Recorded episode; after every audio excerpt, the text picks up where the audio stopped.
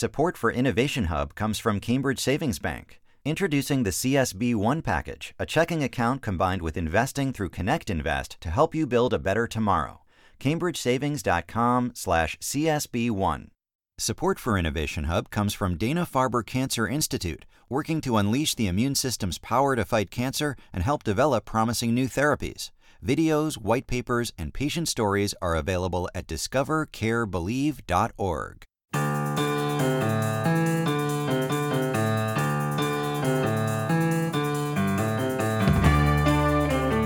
Welcome to Innovation Hub. I'm Kara Miller.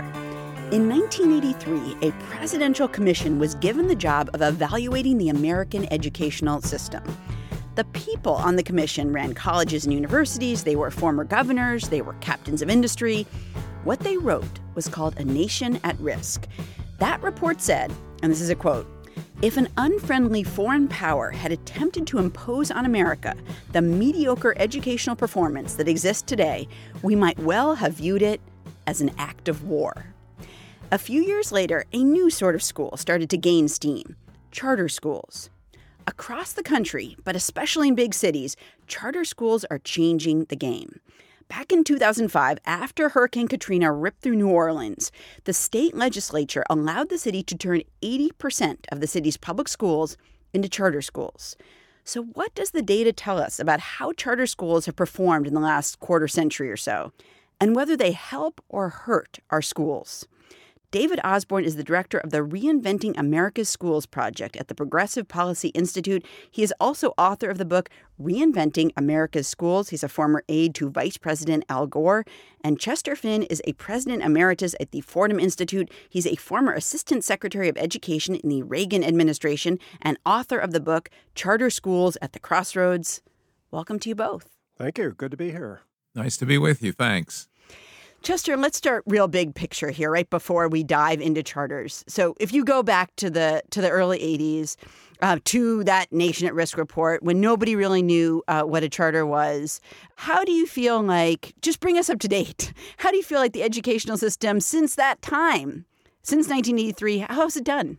We've made some modest gains. If you judge by things like uh, test scores and graduation rates, um, most of the gains on test scores have been in the early grades, though high school graduation rates have improved. High school achievement, by various measures, has not improved much.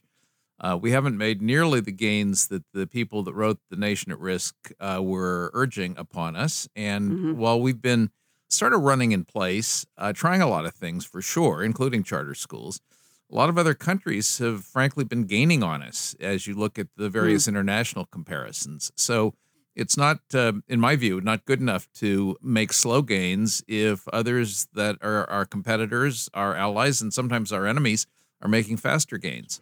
So, David, why did we turn to charter schools in the first place? What did we think they were going to try to solve for us? What were they going to do for us? Well, this was uh, eight years after a nation at risk.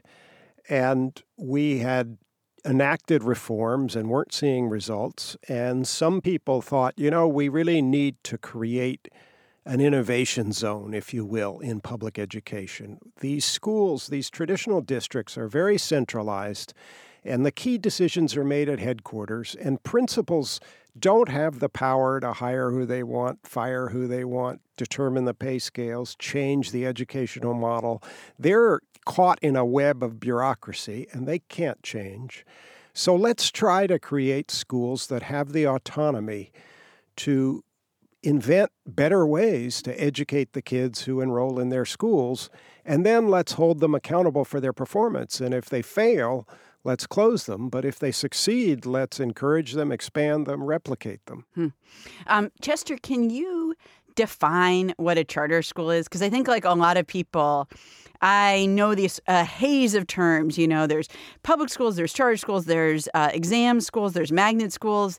What what's a charter school? Yes, it's uh, it can be confusing, but we're up to almost seven thousand charter schools across the country. So uh, it's sort of surprising how few people really have figured out what they are. Right. Uh, I mean, millions of kids attend them now a charter school is a public school, but it's not a public school operated by the tra- traditional school district. It's an independently operated public school. uh, with quite a lot of the autonomies that uh, David was just suggesting, at least in states with decent charter laws. Uh, charter schools have most of those autonomies. They can be started by uh, parents, by educators, by um, nonprofit organizations, by universities, by others.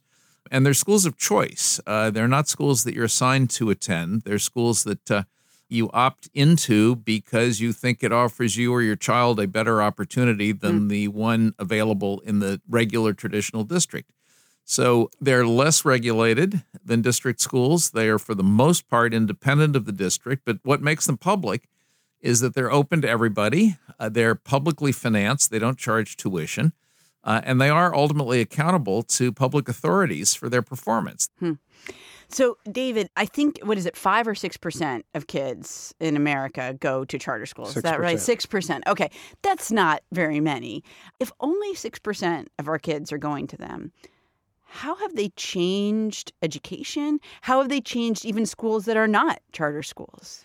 Well, of that six percent, the the great majority are in urban areas because most of the people who create charter schools are dedicated do gooders trying to help poor and minority kids. So, in the cities, you have much higher concentrations in many cities. Uh, New Orleans, as you said, is now up to 93%. Next year, it'll be 100% in charters. That's amazing. Washington, D.C., yeah. what last year was 46%. percent mm hmm We don't know yet. It's probably 47 this year.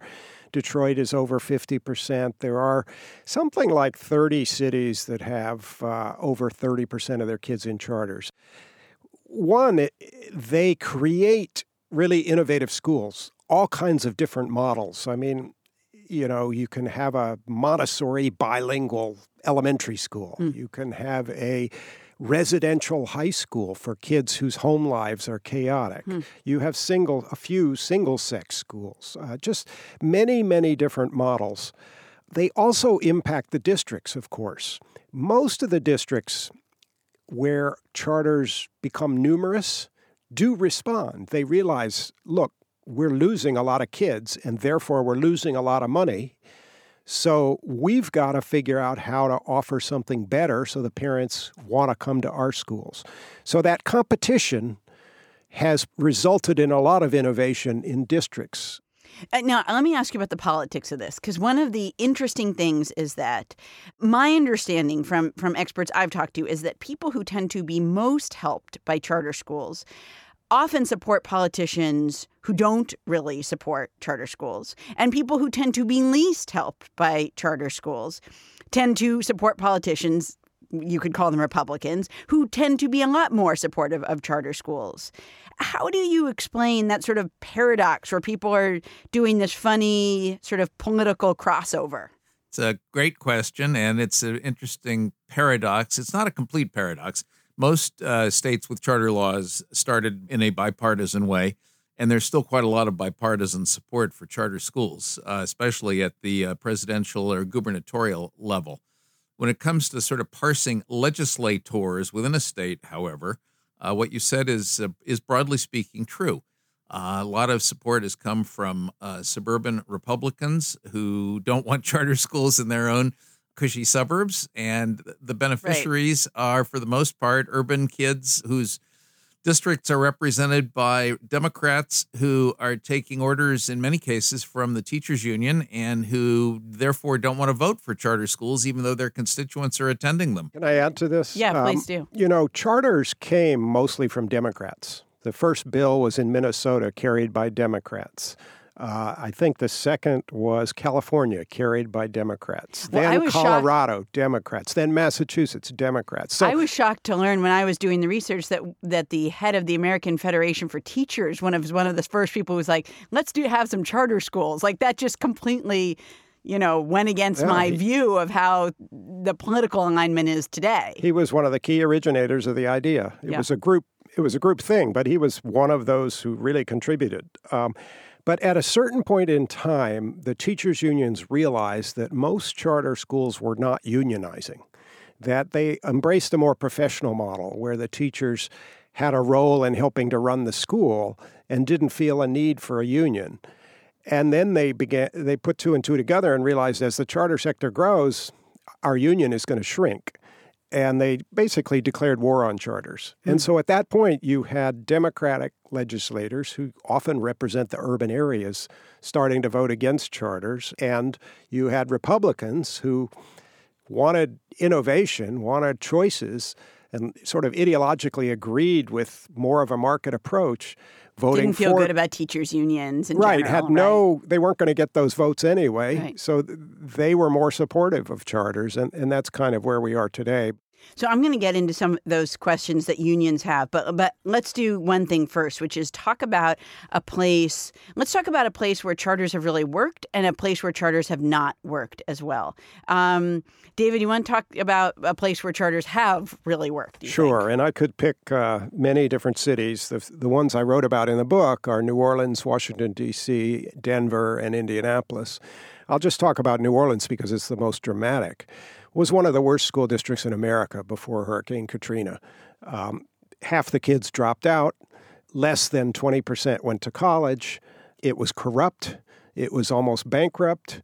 Uh, after Katrina, 25 district officials, including the chairwoman of the state board, were indicted for corruption. Wow. Um, a real mess. So the state legislature, both parties were completely fed up with New Orleans public schools. So the state legislature voted to take any school, public school in New Orleans that was performing below the state average and put it in this new thing they had created two years before called the Recovery School District. And that district gradually converted many of these schools to charters. And we see the most rapid improvement in the country, if not in American history. So you have a very poor city, 82% African American, about the same percentage low income, that is outperforming its state on the key metrics high school graduation and college going rates. That's unheard of in this country. Chester, do you want to take the other side of that question and talk about a place where uh, charter schools are not doing that well? Maybe they are underperforming, and like what we can learn from that. Yeah, there are a number of places where charters are marginally better than the dismal school districts that surround them, but uh, you still shouldn't be proud of what you're seeing there. Uh, most people, I think, would cite Detroit as an example of that. I'm going to pick on a smaller example that I know pretty well, which is Dayton, Ohio, where more than 30% of the kids are in charter schools. Where my organization, the Thomas B. Fordham Foundation, is an authorizer of a few of the charter schools, um, but where a huge number of the fraction of the charter schools in Dayton, while they may be marginally better than the dismal district, are pretty pretty mediocre schools because the way Ohio's charter law works, lots of people who really shouldn't have been given charters in the first place were given them. And the bad ones haven't been shut down. They've just been continued on year after year. And the parents like them well enough because they're safe and friendly and, and uh, welcoming. Um, but when you look at the results they're producing, uh, and I would uh, happily exempt three of the charter schools we sponsor in Dayton because they're terrific schools but an awful lot of them are just almost as mediocre as the district schools that the kids would otherwise be going to. And that's because of a bunch of um, structural and fiscal and policy reasons that are built in to the way Ohio has organized its uh, charter sector. Now, we have 44 states, I think it is now, with charter laws, plus the District of Columbia. And they're most they're all different. And so there have been states that have made big mistakes. Ohio was one of them. They just they allowed too many authorizers and then they didn't hold the authorizers accountable for the school's performance. Many of these states are trying to fix the situation, but you, you see a lot of variety from state to state. Is that a, a key, Chester, to be really sort of picky about who is qualified enough to open up a charter school? Yeah, it's a real um, tough trade off because if you're very picky about who's qualified to open it up, and that would account largely for the successes in, for example, Boston and New York, uh, you do end up with, on the whole, very strong charter schools that you would be pleased to send your child to. On the other hand, you don't end up with very many charter schools. And that's where you get into lotteries and stuff, right? Where hardly anybody's getting into these schools. And you get the long waiting lists, the painful lotteries where where thousands of kids are are in tears because they didn't get in Uh, because the supply doesn't equal the demand. But when you let the mm. supply equal the demand, you risk ending up with mediocre schools as well. Hmm. But if you have a strong authorizer who's who's doing their job, as in New Orleans, as in DC, as in Denver, over time they can authorize a lot of charter schools, but each year they can be careful. So you can have both. You can have high quantity and high quality. You just you can't have it overnight. Hmm. You're listening to Innovation Hub. I'm Kara Miller. I'm talking with David Osborne, author of the book Reinventing America's Schools. And also with me is Chester Finn, author of the book Charter Schools at the Crossroads. And we're talking about the influence of charter schools on American education. Um, so let's dive into some of the uh, real questions that people have who are not sure or don't like charter schools. One thing you hear is that charter schools pull money away from public schools. You know, a kid says, "Okay, well, I won the you know the charter school lottery, and I'm going to go to charter school, and my money is going to follow me there." And all this money ends up getting drained out of a public school classroom and, and a public school teacher is trying to make do with with a lot less funding. Carrie, that's David, impossible. Yeah, you want to talk about that? Okay. Because charter schools are public schools.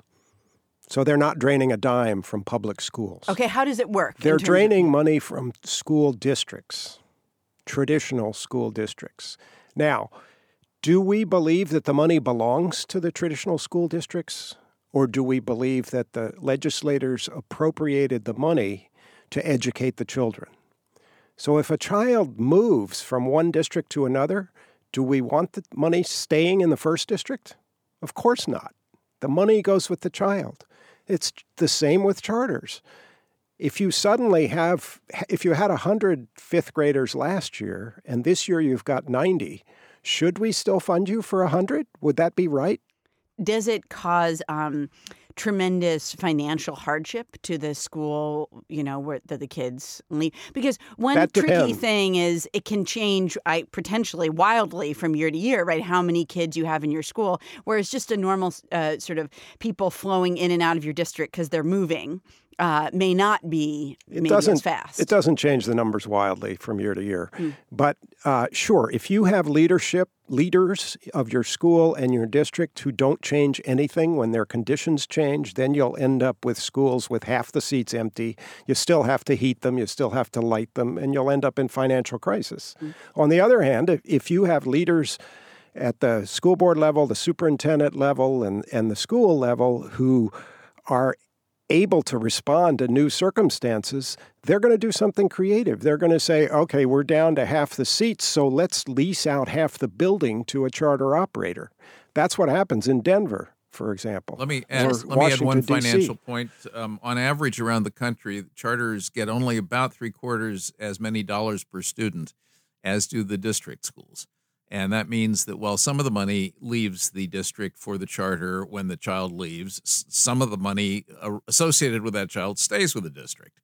Uh, huh. In fact, it, typically the state dollars move and the locally generated, the property tax or school levy dollars stay put uh, and don't move to the charter school. And I, I sort of joke sometimes that in, in a district where there's only one child left in the district because everybody else has gone to the charter schools that one child is going to have many millions of dollars spent on his education.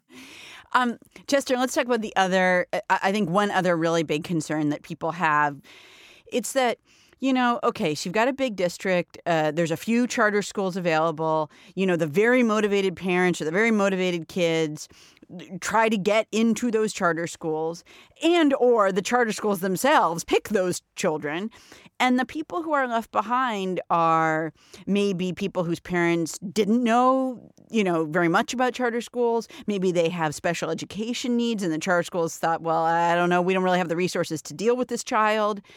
I mean, do charter schools end up taking a kind of unfair representation, leaving leaving public schools with an equally unfair representation of who's in that district? It's a frequently asked question, and it needs to be uh, said that you want to beware of slipping into what I've, I've come to call worst case social policy, where any given education reform is deemed to be unjust or a failure if it doesn't deal with the worst imaginable child situation that you can dream up.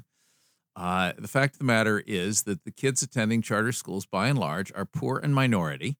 Um, uh, many of them do indeed have motivated parents, and uh, I think that's uh, those are those are lucky children. But those are motivated parents who are not getting their children well educated uh, in the traditional district schools, which is why they want to move. I will not say that every charter school is right for every child, uh, and I, any more than every district school is right for every child. Mm.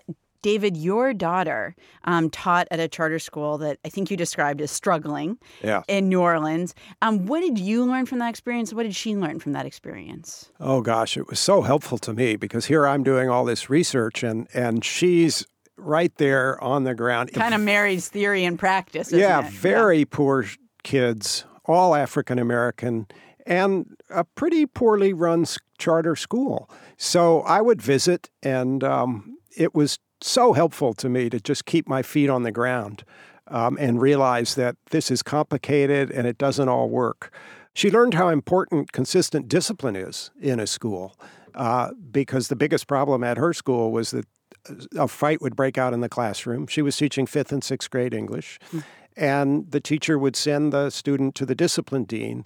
And the discipline dean, rather than providing the discipline that, that the policy said he should, would 10 minutes later send the kid back to class. Mm. Totally undermined the teachers, undermined their control of the classroom, and that school lost a lot of good young teachers because they didn't want to deal with that. Mm. Um, the other big thing that she learned was that a good school wasn't enough for those kids. They had so much trauma in their lives. You know, this is, these are kids whose families went through Katrina, and there's been a murder epidemic among teenagers particularly African American teenagers in New Orleans since Katrina. Hmm. So a lot of her kids knew family members or people in the neighborhood who'd been killed. Um, she she felt that those kids needed more than a good school, hmm. and so she went. She left after three years and went to graduate school to try to figure out, you know, what more could we do for families living in poverty in the inner city to help their children succeed. Chester, what do you see happening to the charter school movement? Is it gaining steam? Uh, are regulators, you know, concerned or cracking down? I mean, I just wonder if we were to have this conversation again in 15 or 20 years, right? You think back to like a nation at risk. If we were to have this conversation again in a little while, uh, where do you think we'd be? We'd be seeing a lot more charter schools, for one thing. It's been been growing by leaps and bounds, and I see absolutely no reason to think that that's going to stop. Uh, we'd see a lot more quasi charter schools or or similar to charter schools operated by districts and um, themselves and by others. We're, we will also see, however, uh, unrelenting and continuing and increasingly desperate political pushback by teacher unions and others that would like charters to go away. Um, if they're smart, they'll co opt charter teachers into joining the unions, but so far they've had very limited success in that. So they'd rather now try to kill off charters, which they won't do, but they will make it harder to survive. And there, there is a real risk of overregulating uh, charters because every time something goes wrong in a charter school, uh, somebody in any charter school in a state, somebody wants to put a new regulation on all charter schools in the state. And you could end up with charters that lack much of that crucial autonomy um, that uh, David was talking about, and that and that is uh, present in every successful charter school. So I think we're going to see a um, mixed bag, but on the whole, the country is moving toward educational choices for families, and they're coming in many forms, uh, including uh, private schools, magnet schools, virtual schools, uh, home schools, and that's going to continue unstopped. And I think we're going to uh, see some improved academic results uh, as a hmm. consequence of all this. In your view, we talked in the very beginning about about being behind other countries and not not you know moving fast enough in terms of our education system. In your view, bigger than charter schools, looking at the whole education system, are we moving fast enough? Are we getting better fast enough? No, not fast enough by any means. But uh, two big changes have occurred um, since a nation a nation at risk, and they're both pretty positive, I think, for the country. Uh, the one we've been talking about is the arrival of options and choices and uh, some freedom to pick your school and to have schools have greater freedom to operate. The other big change, of course, and controversial but nevertheless happening, is that we have academic standards now for schools, and we're judging schools by their um, outcomes rather than, as we used to do, by what's spent on them or what their promises are or uh, or or how how nice their building is. So the movement towards standards and accountability on the one hand, and towards school choices on the other hand, are going to make things better. Fast enough? Well, no. I'd say uh, Singapore is still moving faster. Mm-hmm, mm-hmm. But if we could convince people that the evidence from New Orleans, from D.C., from Denver, even from Boston says if we organized public schools in this new way, we could double their effectiveness in less than 10 years. And that is what the evidence says. When Maybe we about can speed it up. effectiveness, when you talk Mhm. about effectiveness, are we talking about um, a test? And if so, what test are we talking about? We're about? talking about multiple. You can't just use test scores. Okay. I I mean, I argue that we test scores should only be half the picture. We should also look at graduation rates. We should look at parental judgments. We should survey parents and ask how they judge the quality of a school. And we should send experts in, as many authorizers do, to the school every couple of years and do a qualitative assessment of hmm. the quality of that school. Because test scores only tell you a certain amount. There's a lot you can't get from test scores. So hmm. we need to be much more sophisticated about how we judge quality. Hmm. David Osborne is the director of the Reinventing America School project at the Progressive Policy Institute. He's also the author of the book Reinventing America's Schools. Chester Finn is a president emeritus at the Fordham Institute, and he's a former assistant secretary of education and author of the book Charter Schools at the Crossroads Predicaments, Paradoxes, and Possibilities. Thanks to both of you for being here. Oh, thank you. Been a pleasure. We want to hear from you about your experience with charter schools. Do you have a child who goes to one? Do you live in a city that has embraced them? Is that a good thing? Write to us or email us a voice memo at innovationhub at wgbh.org. That's innovationhub at wgbh.org. Support for Innovation Hub comes from Dana Farber Cancer Institute, working to unleash the immune system's power to fight cancer and help develop promising new therapies. Videos, white papers, and patient stories are available at discovercarebelieve.org.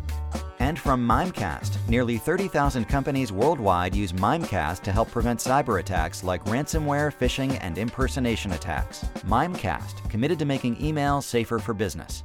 Mimecast.com. Some people are perfectionists and some are not. I am definitely not a perfectionist when it comes to cleaning my house, but I am a little bit more of a stickler when it comes to grammar. Eugenia Cheng is a mathematician who talks with us from time to time about how math intersects with life, and she says she's definitely not a perfectionist. But she admits that she often stays up late at night working on math or playing the piano or baking French macaroons. Cheng writes the Everyday Math column in the Wall Street Journal, and she's the scientist in residence at the School of the Art Institute of Chicago. And she argues that even if you're tempted to, you know, sacrifice a little bit of sleep to indulge those perfectionist tendencies, you can keep them in check. How? Cheng says, just don't believe in perfection. What is perfection, even? I don't think it exists, and so I don't think that we can even strive to achieve it, or at least that's why I don't, because I don't think that perfection exists. Hmm. So, where is the line? Like, how do you know how hard you should work on something and whether you should pay attention to every comma, which is something uh, I, I always worried about? You know, i- is this little change worth making or is it, uh, you know, it's not worth my time to make it? Oh, absolutely. And when I write slides, I make slides and I move words point one of a point to the right because it really makes a difference.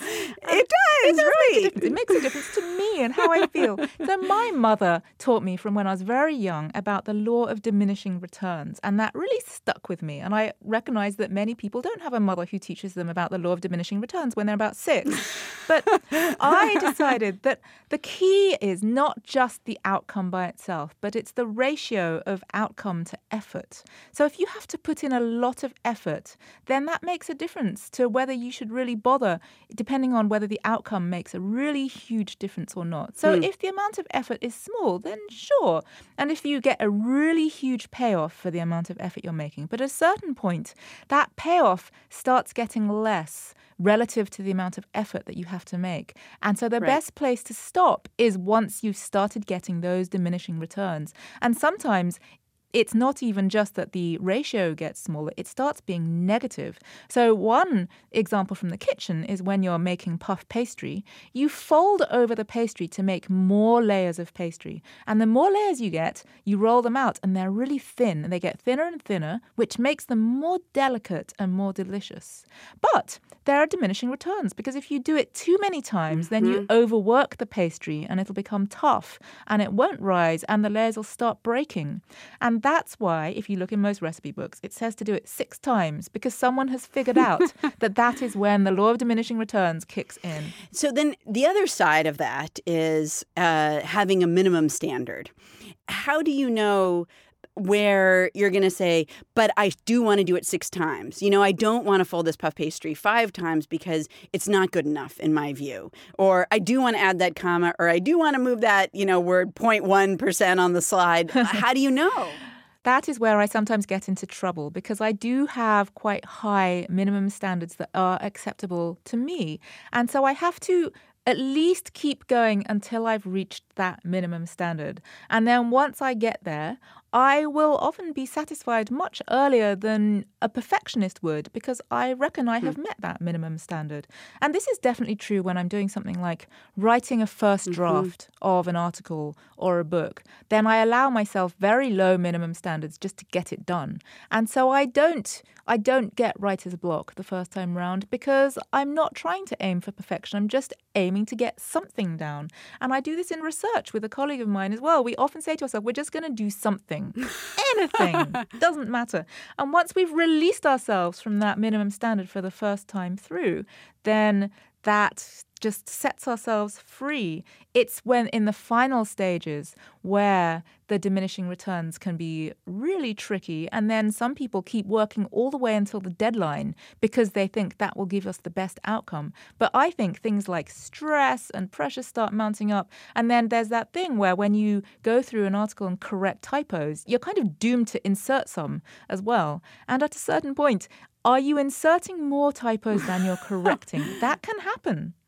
I'll tell you what really works against you in that idea, which I think is a really good one of not worrying about the first draft and just saying, like, I'm just going to get my ideas down and not worry about the little things. Things like spell check and grammar check, which I have to remember to turn off, but I don't do. But it's very annoying to see these like red underlines, and I want to go and address them. hmm I always turn those off because I can't stand them. And Smart. also, I, I quite often type with my eyes closed, which helps because otherwise I will just keep doing a running commentary on what I'm typing. I'm going to start doing that and just see. We'll see what my colleagues think of what I produce. Just start typing with my eyes closed and see what comes out. Um, when you give other people advice for thinking about perfectionism, what do you say to them? Well, sometimes I actually really like passing on the advice of my nephew, who is now eight years old. And when he was seven, he made a little motivational video for his little brother who was going into kindergarten. And he said this amazingly wise thing. He said that if you do the wrong thing, then don't worry about trying to be perfect. He said, as long as you have fun and do your best, then you did perfect. and I often think about that. And I think about that a lot in the music salon that I run in downtown Chicago called the Liederstube, where we present classical music in a much more informal and spontaneous setting than it usually is. So the hmm. aim is to, to break down barriers around it so that people can enjoy classical music hmm. informally. But it's also to help musicians free themselves of that awful pressure of being on stage and trying to be perfect. And so we have a really fantastic ratio of outcome to effort because hmm. we make practically no effort whatsoever. we don't rehearse, we don't prepare, and we make sure everybody has had plenty to, you know, imbibe so that everyone is suitably relaxed. And then we just play things spontaneously and we so we've completely released ourselves. But the outcome, it's not perfect in the sense of playing all the right notes. It's not perfect in the sense of being correct all the time. But in a way, it's perfect because we tried our best and we had fun. And we've Right. shared music with people and we have released ourselves from that pressure of being under the spotlight. We're sharing music, we're enjoying ourselves, and the outcome to effort ratio is really excellent. Right. I love that. Eugenia Cheng is the author of Beyond Infinity, and she's a columnist for the Wall Street Journal. Eugenia, thanks so much. Thank you.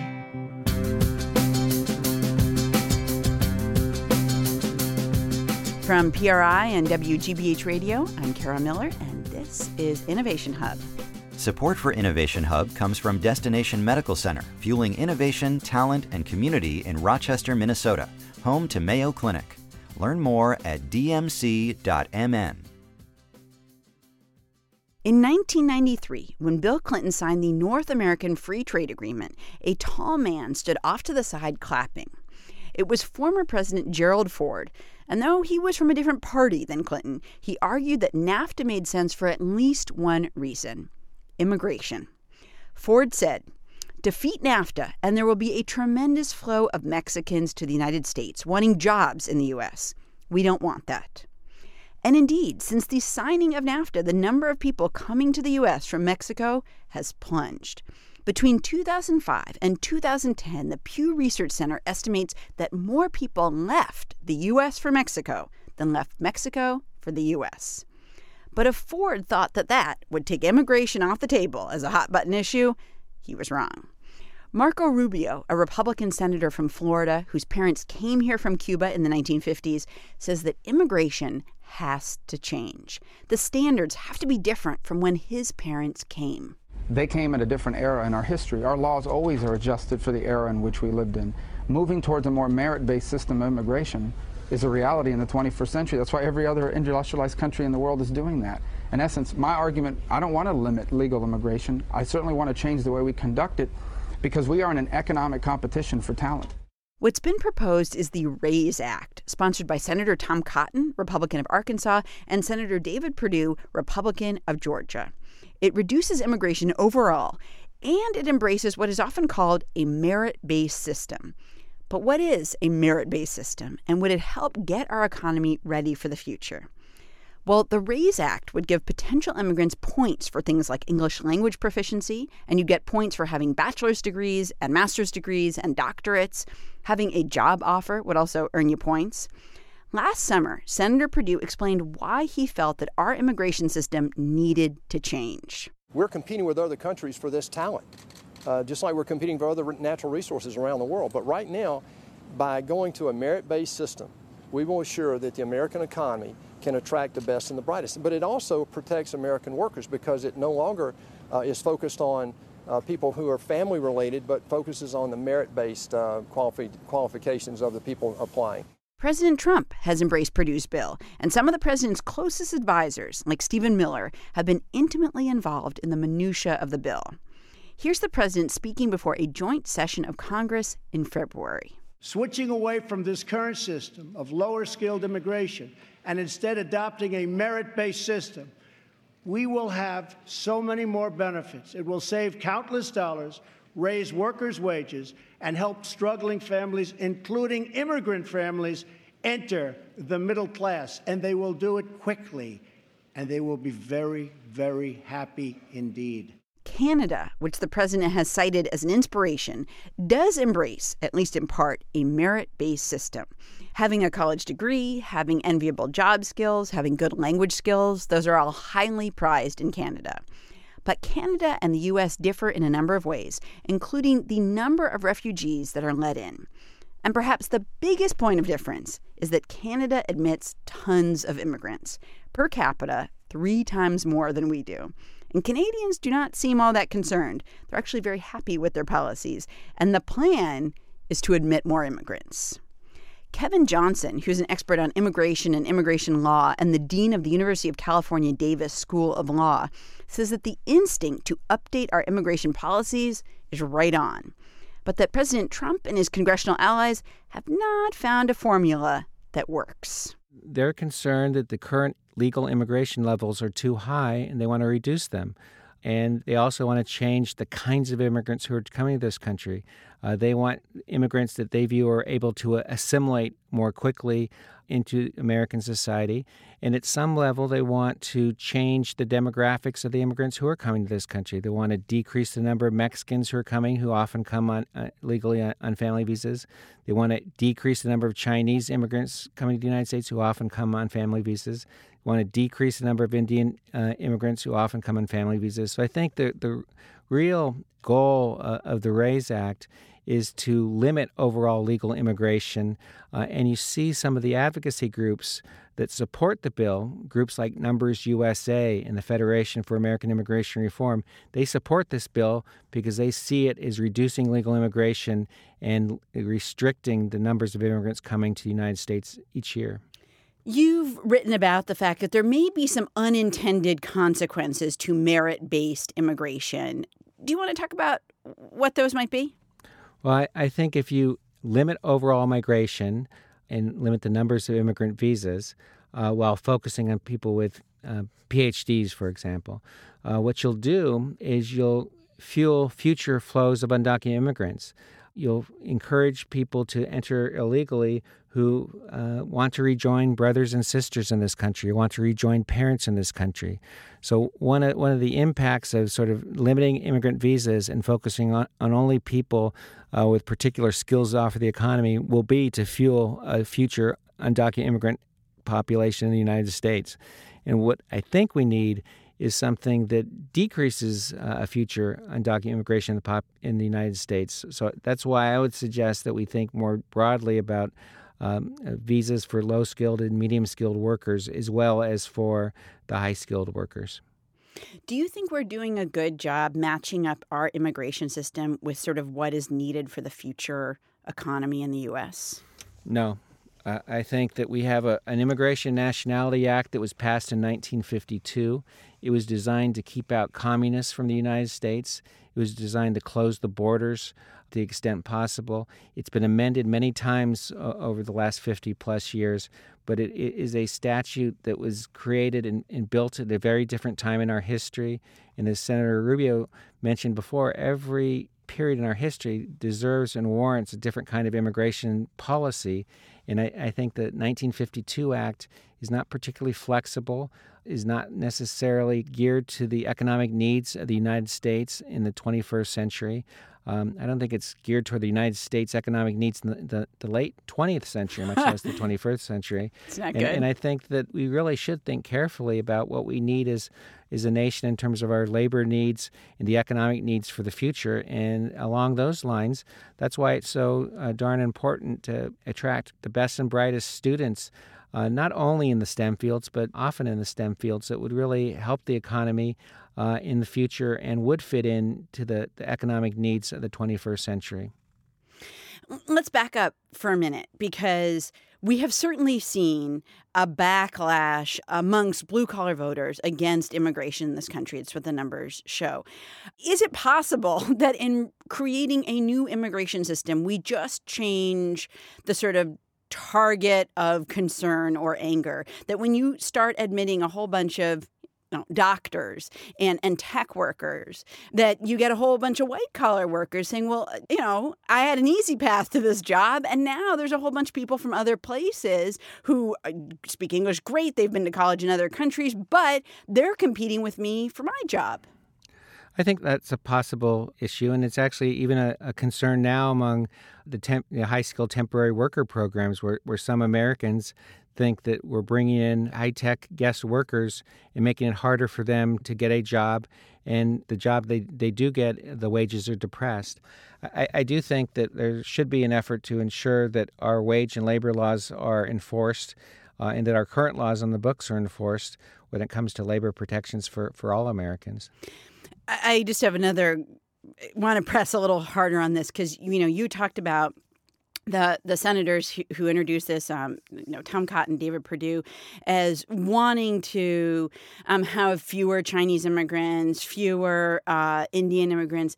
But it seems to me that if we move more towards a merit based system, that, I mean, there's lots of Indians, for example, at the Indian Institute of Technology um, who would be great candidates for such a program. There are many Pakistanis who also uh, almost uniformly happen to be Muslim who are great candidates to be chemists and whatever. So I don't know. It, I'm I'm not sure if that's what those senators want that shift, or uh, I mean, give me a sense of what you think.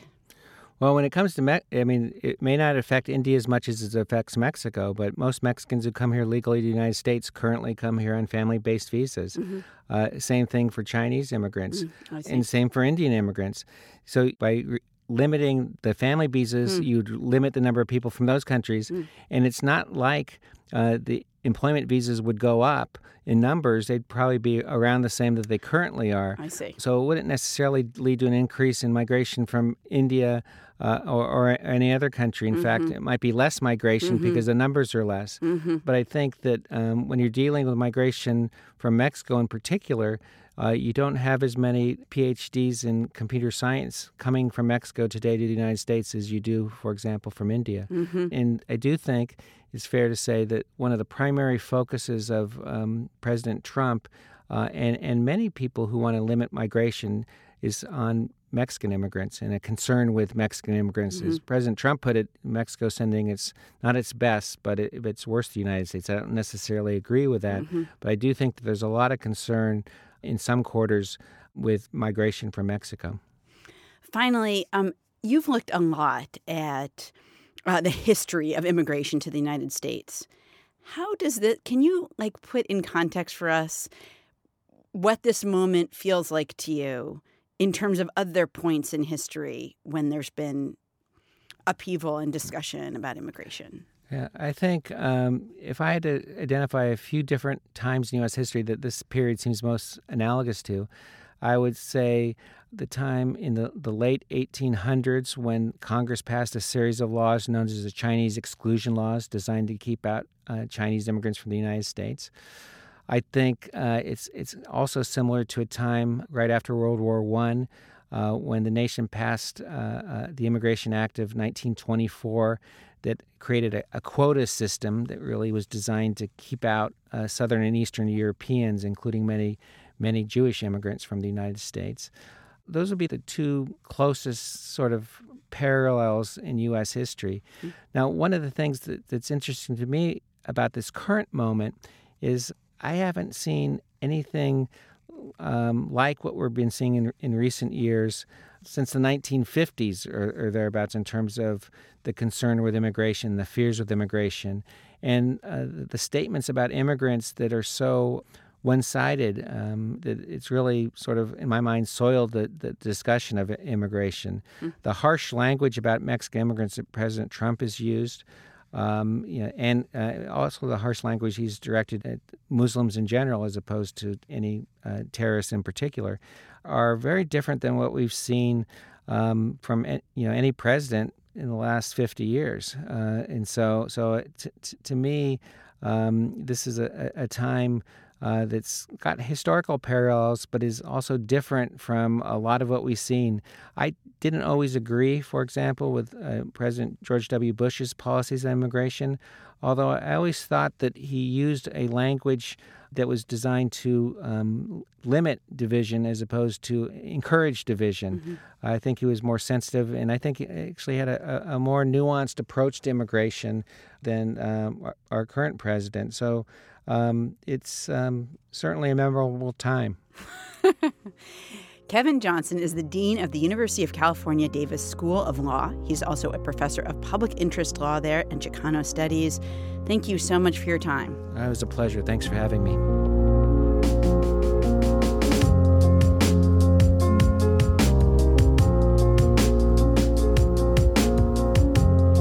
Thanks to the people who helped put together this show senior producer Matt Purdy, associate producers Mark Solinger and Mark Filippino, and engineer Doug Sugarts. We also had production help from Sarah Fraser and Kaya Williams. From PRI and WGBH Radio, I'm Kara Miller, and this is Innovation Hub. Support for Innovation Hub comes from Dana Farber Cancer Institute. Discover, care, believe. And from Mimecast, committed to making email safer for business.